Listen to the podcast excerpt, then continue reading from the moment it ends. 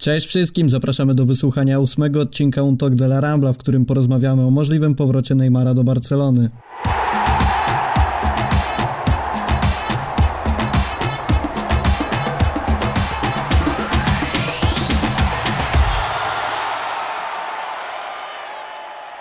Są dzisiaj ze mną Julia Cicha, redaktor naczelna serwisu fcbarsa.com.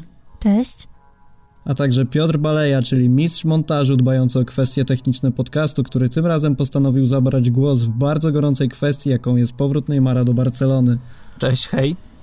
Mm, na początku chciałbym zaznaczyć, że mamy tutaj dwie strony o różnych poglądach, mianowicie Julia jest zdecydowanie przeciwko, zgadza się? Tak, dokładnie. Natomiast Piotrek jest zwolennikiem sprowadzenia Brazylijczyka do Barcelony. I tym samym chciałbym zacząć, Piotrek, pytaniem do ciebie, bo de facto sprowadzenie Neymara to moim zdaniem przynajmniej jest taka decyzja pomiędzy tym, czy przyszedłby do nas Lautaro czy Neymar i czy zgadzasz się w tej kwestii? Jeżeli tak, to czy uważasz, że rzeczywiście Neymar jest w tym momencie ważniejszy niż Lautaro? Tak myślę, no jeżeli wierzyć tym doniesieniom medialnym, mamy tutaj wybór między właśnie Lautaro a, a Neymarem i jeżeli faktycznie taki jest ten wybór, na miejscu naszego prezesa i, i zarządu podjąłbym taką decyzję, że Neymar wróciłby do Barcelony. Wydaje mi się, że w tym momencie mamy taki trochę kryzys liderów, e, czysto piłkarsko. Nie chodzi mi o, o to, że gdzieś tam mentalnie Barcelona jest, jest słaba, bo mamy tutaj gdzieś Piqué, mamy, mamy Messiego, mamy Suareza, ale brakuje nam takiej czysto e, sportowej jakości na boisku. Jeżeli wzięlibyśmy Lautaro, to mimo wszystko jest trochę taka niepewna za 150 milionów. Zagrał jeden w sumie niecały dobry sezon, faktycznie pokazał się fajnie. Chłopak młody, bardzo drogi, perspektywiczny, ale nam jest potrzebny ktoś, kto wejdzie już na teraz, będzie grał dobrze. Bo obecna Barcelona mm, cierpi na syndrom braku jakości. Jest fatalna w rozegraniu, fatalna w wykończeniu e, i wydaje mi się, że proces adaptacji Lautaro byłby trochę za długi mimo wszystko jak na ten czas. A Neymar ma ten duży plus, że zna środowisko, był już w tym klubie, zna trenerów, zna drużynę, zna środowisko. Jest takim puzzlem, który jeżeli wejdzie do tej układanki, to mamy niemal stuprocentową pewność, że on będzie pasował. Julia, zgodzisz się z Piotrkiem, czy, czy masz raczej odmienne zdanie na ten temat? Nie, ja zdecydowanie nie uważam, żeby liderem czysto piłkarskim, bo już o liderze w kwestii zachowania charakteru to raczej w tym wypadku nie ma co wspominać, że lider piłkarski nie powinien być kontuzjowany przez pół sezonu, przez 2-3 lata z rzędu i nie powinien zostawiać swojego zespołu, żeby latać na urodziny siostry, no to raczej nie daje najlepszego przykładu ani kolegom, którzy w tym czasie ciężko pracują, ani młodym zawodnikom, którzy później marzą o takiej e, karierze jak ta Neymara, czy też młodym Brazylijczykom, chociaż ta nacja się wydaje nieco przeklęta pod względem właśnie podejścia i profesjonalizmu zawodników, mimo że talentu im zdecydowanie nie brakuje.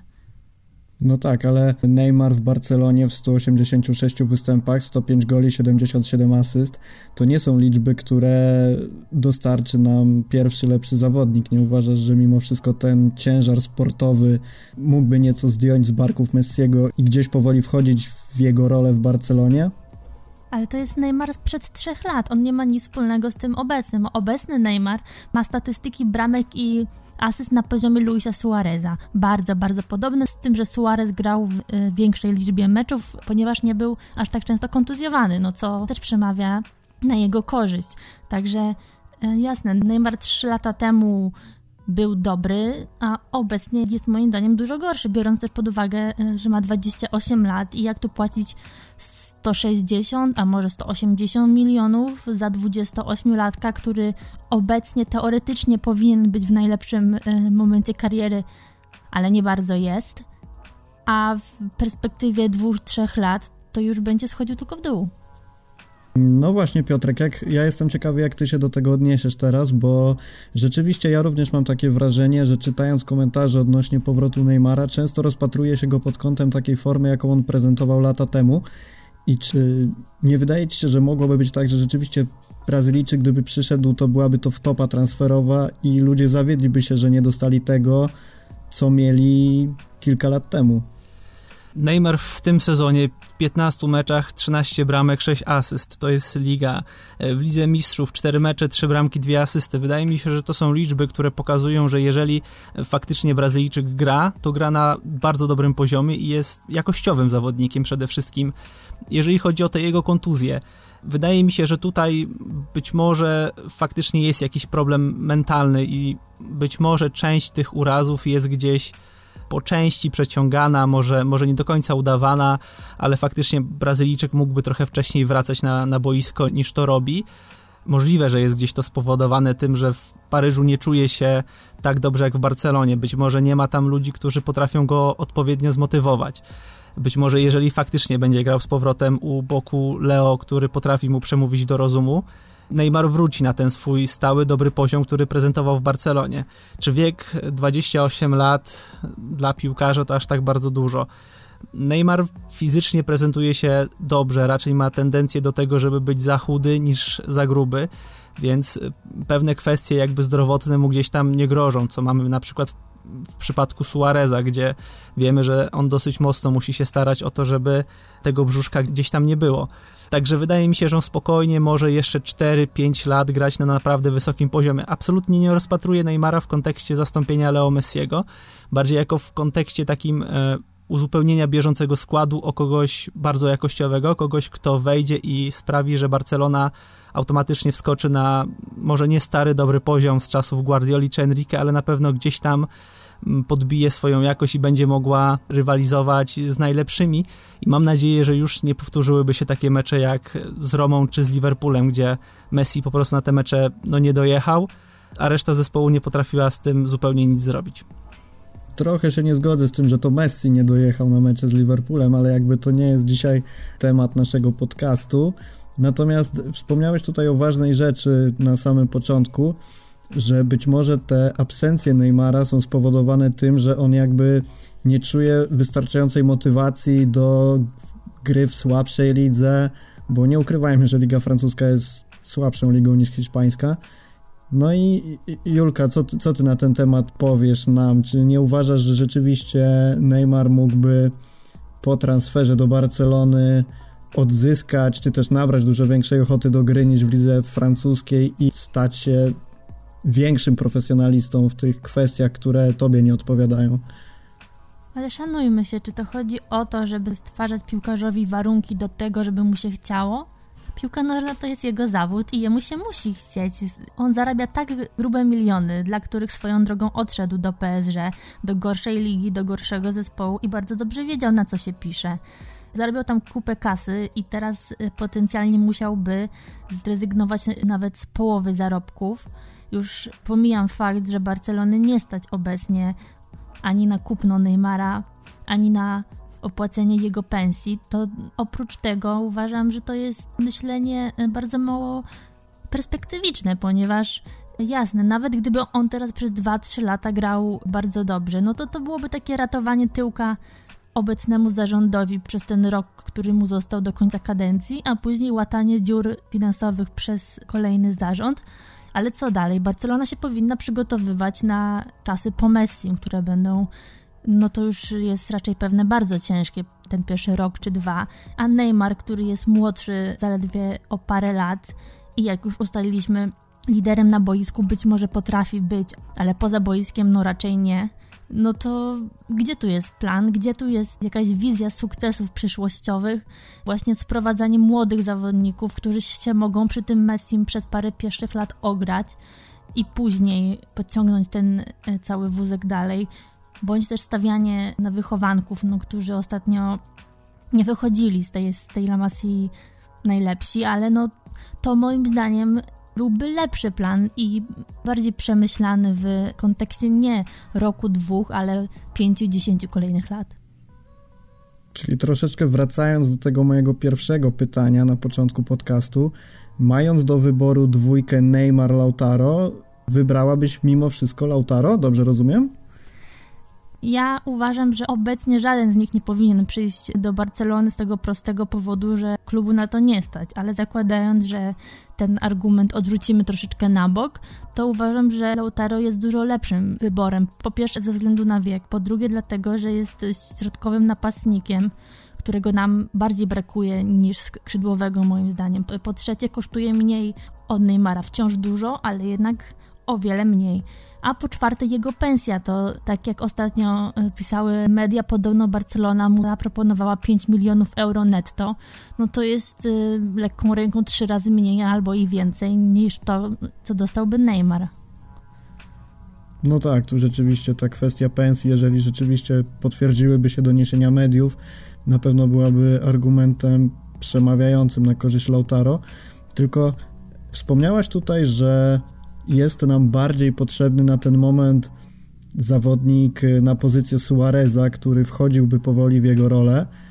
No ja troszeczkę się z tym nie zgodzę, bo wydaje mi się, że mimo wszystko bardziej potrzebujemy skrzydłowego na ten moment, ale jestem ciekawy, co Piotrek ma do powiedzenia na ten temat. Czy jeżeli decydujemy się na transfer jednego z dwóch, no bo wydaje mi się, że mimo wszystko do Barcelony któryś z tej, z tej dwójki przyjdzie, to czy nie boisz się tego, że mimo wszystko załatamy dziurę na skrzydle Neymarem, a zostanie nam duży problem z Suarezem na, na środku, na dziewiątce, który jak wiemy ma coraz więcej kontuzji. Czy nie sądzisz, że powinniśmy te pozycje przygotowywać na przyszłość?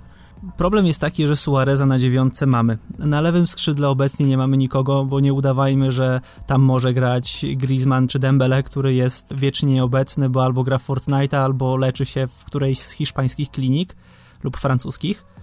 Griezmann zupełnie sobie tam nie radzi, jest nieobecny. Jeżeli gra trochę z tyłu, coś pociągnie, ale z przodu wygląda fatalnie i dla mnie jest to mega przestrzelony transfer.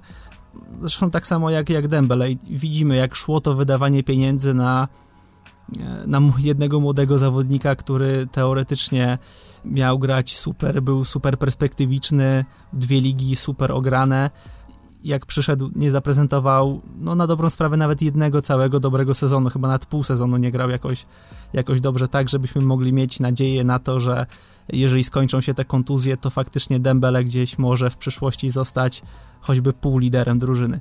Jeżeli chodzi o Griezmana, sprowadziliśmy zawodnika, który w innej drużynie radził sobie super, w Barcelonie kompletnie nie istnieje sprowadzimy Lautaro, historia może się powtórzyć. Ja wiem, że to jest takie gdybanie, ale Barcelona potrzebuje kogoś na już, nie kogoś na za 3, 4 czy 5 lat, tylko kogoś na już, kto pomoże i odciąży Messiego, bo inaczej zajedziemy faceta w rok, bo w tej drużynie nie gra kompletnie nikt, jeżeli obok Messiego nie ma Suareza.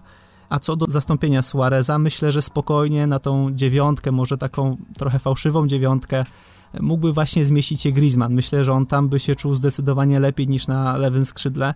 Może miałby trochę więcej miejsca, może miałby też taki trochę komfort tego, że może ciut cofnąć się do tyłu, trochę bardziej rozpędzić, może trochę bardziej rozegrać piłkę.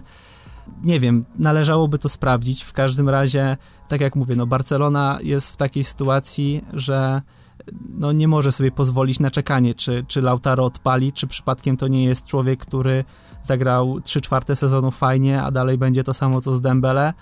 Musimy sprowadzić kogoś, kto nam tą jakość prowadzi w tym momencie do, do zespołu.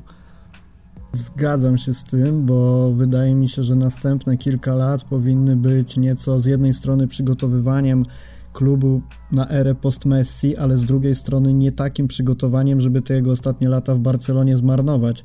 Julia, nie sądzisz, że takie stawianie na nowych, młodych, nieogranych zawodników, czy też zawodników z innych klubów, którzy, tak jak powiedział Piotrek, niekoniecznie wpasują się w tę taktykę, nie będzie takim trochę zmarnowaniem tych ostatnich lat Messiego? A może, może nie zależy ci na tym? Może, może sądzisz, że Messi powinien już zacząć schodzić ze sceny niepokonany? Jaka prowokacja.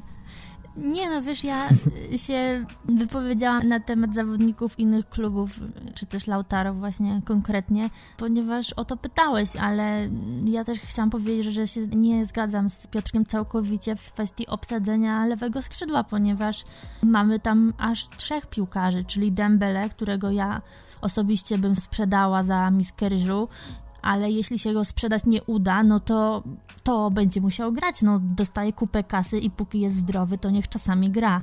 Mamy Griezmana, który y, być może lewoskrzydłowym nie jest, no ale w Barcelonie tak postanowiono i tak jest, a Griezmann jest prawie zawsze zdrowy i moim zdaniem potrzebuje adaptacji i większej liczby szans. No i po trzecie mamy Ansu Fatiego, tak, który był rewelacją sezonu, jest bardzo młody i powinien czasem nie tak często jak w tym sezonie, gdzie było to wynikiem potrzeby i kontuzji innych piłkarzy, ale też powinien się ogrywać i moim zdaniem ma bardzo duży potencjał. No i to masz aż trzech zawodników na tej pozycji, tak? A na środku ataku mamy Suareza i długo, długo nic, ponieważ klub sprzedał czy to Abla Ruiza, czy jakiś tam innych, y, już teraz mi nie przychodzi do głowy, kto tam jeszcze był, kto, kto grał w Barcelonie B na środku ataku. Więc w przypadku, kiedy Suarez grać nie może, pozostaje tylko obsadzenie tego miejsca kimś, kto normalnie nie gra na tej pozycji lub zmiana ustawienia i gra z fałszywą dziewiątką, którą obecnie Messi no już taką dobrą nie jest na przykład, ponieważ on był tą klasyczną dziesiątką za czasów Guardioli, który sobie tą pozycję całą obmyślił tak w myśl argentyńskiej filozofii troszkę.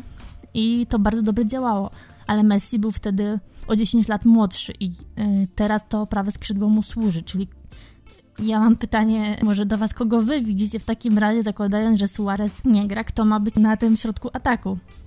Piotrek? Ja się będę upierał przy, przy swojej wersji, bo jeżeli nazwiemy psa kot, to on nie będzie kotem. I jeżeli każemy grać Griezmannowi na lewym skrzydle, on lewym skrzydłowym nie jest za nic w świecie, no to on tam nie będzie się czuł dobrze. Jeżeli będziemy stawiać na Ansu Fatiego, za chwilę zafundujemy mu wariant bojanowy, chłopak się skończy, wypali, bo on ma 17 lat, nie wiem jak on stoi psychicznie, ale jeżeli jest takim powiedzmy przeciętnym 17-latkiem, to ta presja może go zjeść, za chwilę mogą się pojawić jakieś stany depresyjne. Chłopaka trzeba wprowadzać powoli. Tak jak mówię, na Dembele nie ma co liczyć, bo jest nieodpowiedzialny zupełnie i tutaj zgodzę się z Julką, że warto by było sprzedać faceta za każdą cenę, bo zarabia niesamowite pieniądze, a w dobie e, kryzysu każda złotówka jest na wagę złota. Myślę, że przesunięcie Griezmana tutaj na środek byłoby dobrą opcją. On gdzieś w Atletico grał na ataku, sprawdzał się. Myślę, że i w Barcelonie dałby sobie z tym wszystkim radę, mając po bokach Neymara i Messiego, którzy są totalnymi pędziwiatrami. Myślę, że on spokojnie mógłby gdzieś sobie zaczynać to wszystko od tyłu i to by się moim zdaniem fajnie poukładało. No ja od siebie dodam, że tak jak zapytałaś nas o to, kogo widzimy na dziewiątce w przypadku absencji Suareza, no to jest trudne pytanie, bo obecna sytuacja pokazała, że w składzie wówczas spada odpowiedzialność za bramki na Messiego, ewentualnie Messi musi komuś dostarczyć piłkę do pustej bramki i wtedy wpada gol.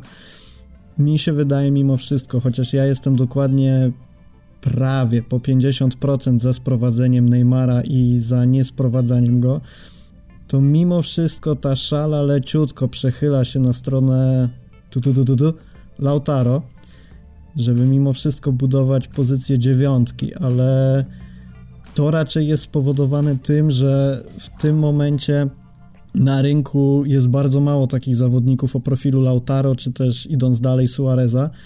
Jeżeli teraz odpuścimy Lautaro, to być może problem z dziewiątką będzie nas potem męczył przez długie, długie lata a mimo wszystko ja mam wrażenie, że jeżeli to nie Neymar przyjdzie do nas na skrzydło, to kwestią czasu jest, aż ktoś bardzo dobry na to skrzydło się pojawi. Czy to będzie ktoś, tak jak Julka mówiła, ze szkółki, czy to będzie jakiś zagraniczny transfer. Jakoś tak na przestrzeni lat, obserwując rozwój piłkarzy, wydaje mi się, że mimo wszystko tych dobrych skrzydłowych jest więcej niż dobrych dziewiątek. Być może wynika to też ze zmiany, zmiany futbolu, że te takie klasyczne dziewiątki trochę odchodzą w niepamięć, ale mimo wszystko wydaje mi się, że łatwiej byłoby znaleźć kogoś na skrzydło niż, niż na dziewiątkę. Mam teraz pytanie do Piotrka, bo Julka już poniekąd odpowiedziała na to pytanie wcześniej. Wiemy w jakich okolicznościach Neymar odchodził z Barcelony. Wiemy, że to były dziesiątki różnych skandali, późniejszych wypowiedzi, ciągania się po sądach o premie, o pieniądze, o bonusy. Znamy różne jego wypowiedzi, znamy też to, jak minionego lata chciał do Barcelony powrócić. To też nie obyło się bez skandali. I to jakby wszystko tworzy wizerunek zawodnika, którego często określa się mianem takiego, który nie ma przeszkód, żeby, mówiąc dosłownie, napluć na klubowy herb. I Piotrek, nie przeszkadzałoby ci to, że Neymar ponownie by założył koszulkę Barcelony po tym, co zrobił, jak się zachował wobec kolegów, przyjaciół z szatni? Barcelona to już chyba dosyć dawno nie jest Mesqueon Klub. Niestety nasz zarząd doprowadził do tego, że jakby ten, to, to motto, to hasło stało się wyświechtanym sloganem, prowadząc swoje działania wobec e, szkółki, wobec wychowanków, wobec teraz e, pracowników, doprowadził do tego, że to nie znaczy zupełnie nic. I, I chyba nie ma się w tym momencie co silić na to, żeby wspominać, że może Neymar kiedyś zachował się w taki albo w inny sposób. Jeżeli faktycznie ta historia z tymi premiami jest prawdziwa, to tutaj bardziej jest kamyczek do ogródka Barcelony, bo to ona nie wypłaciła mu pieniędzy, które zarobił. Znowu, jeżeli wierzyć plotkom transferowym z różnych źródeł, Neymar zrzekł się no, niesamowitych pieniędzy od PSG za podpisanie nowego kontraktu i powiedział, że jest gotowy na 50% obniżkę wynagrodzenia, jeżeli miałby przejść z powrotem do Barcelony. Jeżeli to jest prawda, to wydaje mi się, że całkiem wiele to znaczy i pokazuje jakąś tam jego miłość do tego klubu, a przynajmniej chęć do tego, żeby wrócić na wysoki poziom i mieć szansę wygrywać. A wydaje mi się, że w tym momencie takich gości nam potrzeba. No niestety musimy zacisnąć gdzieś zęby, trochę może zapomnieć o tym, co kiedyś Neymar może bez pojęcia nakłapał i uśmiechnąć się z powrotem, wziąć go i pozwolić mu robić to, co robi najlepiej.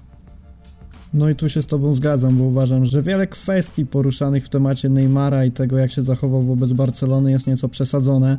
Tym bardziej spójrzmy na, na zarząd, co wyprawia, że tak naprawdę ten powrót Neymara, czy nawet jego odejście, to jest kropla w morzu tego, co się w Barcelonie dzieje. I wydaje mi się, że jeżeli instytucjonalnie ten klub już leży, no bo nie oszukujmy się, że leży, patrząc na to, co się dzieje, to powrót Neymara nie byłby aż tak rażący, bo jeżeli to byłaby taka sytuacja, że klub jest w 100% czysty, te, te działania są bardzo transparentne, wszyscy chodzą uśmiechnięci i w takich okolicznościach Neymar by coś zrobił niedobrego, no to rozumiem, że gdzieś tam ten jego powrót mógłby być rozpatrywany negatywnie, ale w tym momencie jakby dorzucenie tego nie zwiększy jakoś za bardzo skali naszego problemu, a może, może sportowo by wpłynął dobrze, jeżeli by ten transfer wypalił. I tu wracam do Julii. Czy nie uważasz, że trochę przesadza się mimo wszystko, mówiąc o Neymarze jako zdrajcy, o, o powrocie syna marnotrawnego i tak dalej? Tak, na pewno trochę jest w tym przesady, ale też trzeba spojrzeć na to, jak odbiera Neymara przeciętny kibic, tak? Taki Janusz. Luis Salvano. tak, pozdrawiamy Luisa Salvano. E, no i e, moim zdaniem na e, takiej rambli naszej jest o wiele więcej zwolenników Neymara niż powiedzmy wśród socio z Barcelony, ponieważ w jednej z ankiet Mundo Deportivo, czyli dziennika barcelońskiego, bodajże 80 parę procent osób było przeciwko sprowadzeniu Neymara z powrotem. Także to nie jest tak, że kibice tego żądają, wyjmują transparenty i jak nie, to ich na taczkach będą wywozić. A wracając jeszcze troszkę do kwestii finansowych, to ja tak jak uważam, że jeśli, bo tutaj nie wiem jak tam było, ale jeśli Barcelona powinna zapłacić Neymarowi tamtą część premii, no to jak najbardziej to się mu należy i powinien o to walczyć. Ale skoro rezygnuje z potencjalnie bardzo dużych pieniędzy w PSG i z części pensji w Barcelonie, to dlaczego nie zrezygnuje też z tej premii i nie zrezygnuje z pozwu, żeby raz poprawić swój wizerunek przed zarządem, przed kibicami, no a dwa ułatwić też Barcelonie troszeczkę usprawiedliwienie sprowadzenia go.